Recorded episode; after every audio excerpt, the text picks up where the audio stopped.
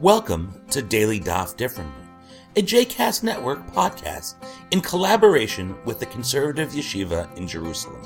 This daily podcast invites you to join us to study the daily Talmud page with a variety of liberal rabbis and teachers.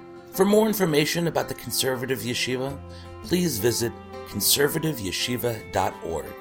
For more information about the other JCast Network podcasts and blogs, please visit jcastnetwork.org.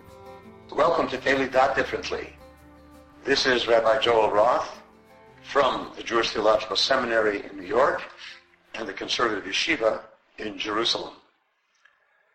We are working today on Tractate Ketubot, Daf Nun Chet, page 58.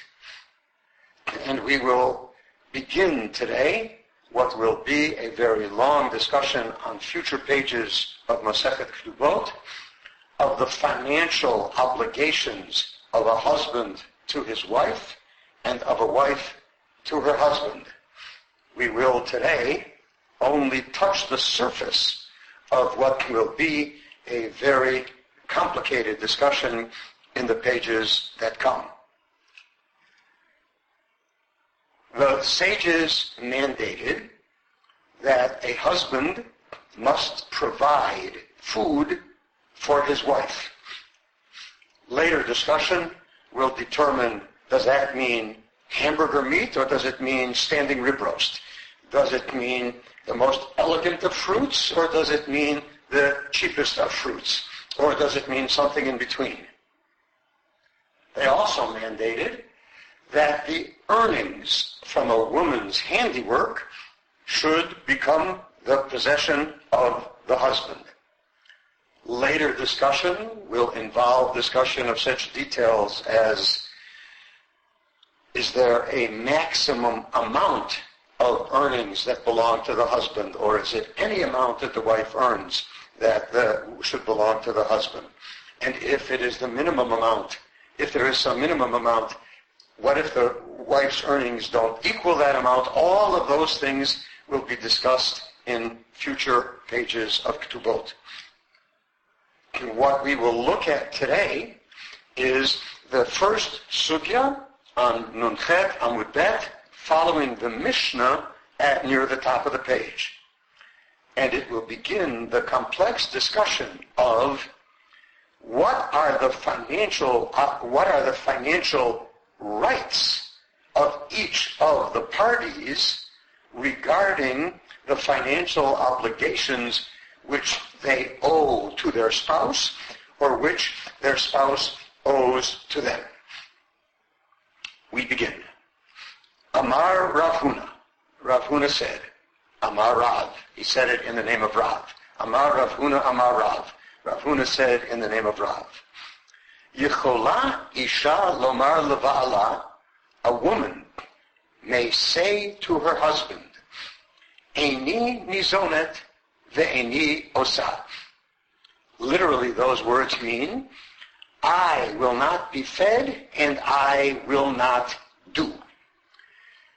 Almost everybody understands those, that phrase to mean that the woman is saying to her husband, I absolve you from the responsibility to provide food for me, but I will not provide my income in any way to you, so that all of my earnings will belong to me, but you will not have to provide me with food. This, you understand, seems to uh, stipulate a right that the woman has vis-a-vis the mandate of the sages which I explained above. And so the Gemara makes the following claim. Kasavar, he, that is to say, Rav or Rav Huna in Rav's name, held the position that ki takinu rabanan mizone ikar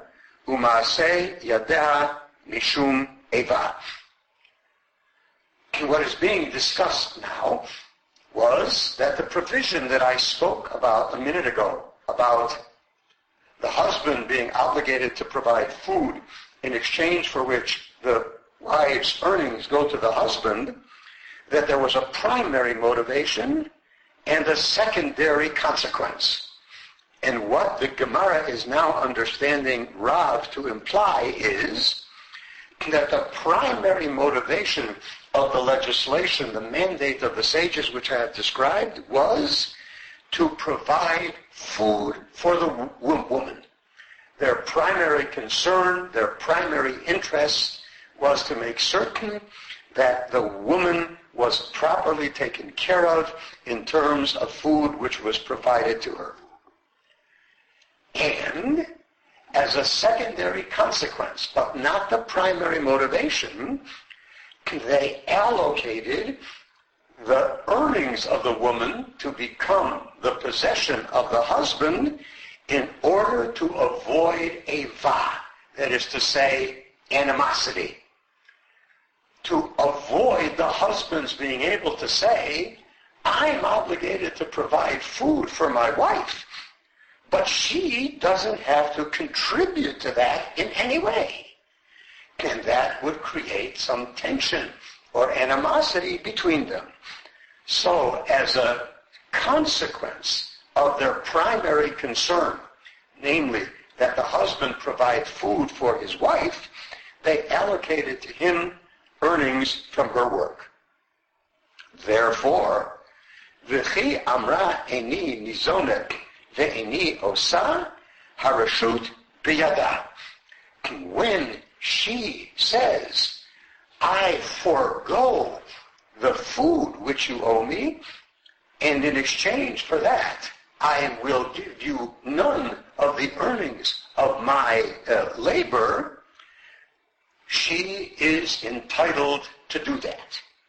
Why is she entitled to do that? Because if we understand that the primary motivation behind the mandate of the sages uh, was to guarantee that the woman be provided with sufficient food, the woman should have the right to say, don't worry about that, I will take care of it. Since it was mandated for her benefit, she should have the right to say, I do not need that benefit. Well, if in fact she has the right to say, I don't need that benefit, and the legislation was mandated primarily for that benefit, then the secondary consequence of the legislation, namely that the husband should get the earnings of her labor, will also uh, fall away. And that is what Rav Huna said in the name of Rav, that a woman can say to her husband, in fact, I forego this benefit which was mandated for me, and in exchange for foregoing it, I also will keep my earnings. Then we have a technical term that appears in the Gemara, and it says metive. Metive means an objection is being raised to the claim. And the objection here is being raised by quoting a baraita, which says, Tiknu mizonot tachat maaseh yadeha. Tiknu mizonot tachat maaseh yadeha. They, they mandated, the sages mandated the provision of food in exchange for maaseh yadeha, for her earnings going to the husband. The Gemara understands, and probably correctly, that this baraita implies that the primary motivation for the legislation was for the husband to receive the earnings that the wife earns. And her getting mizonot was the consequence, the secondary motivation uh, of, of that legislation.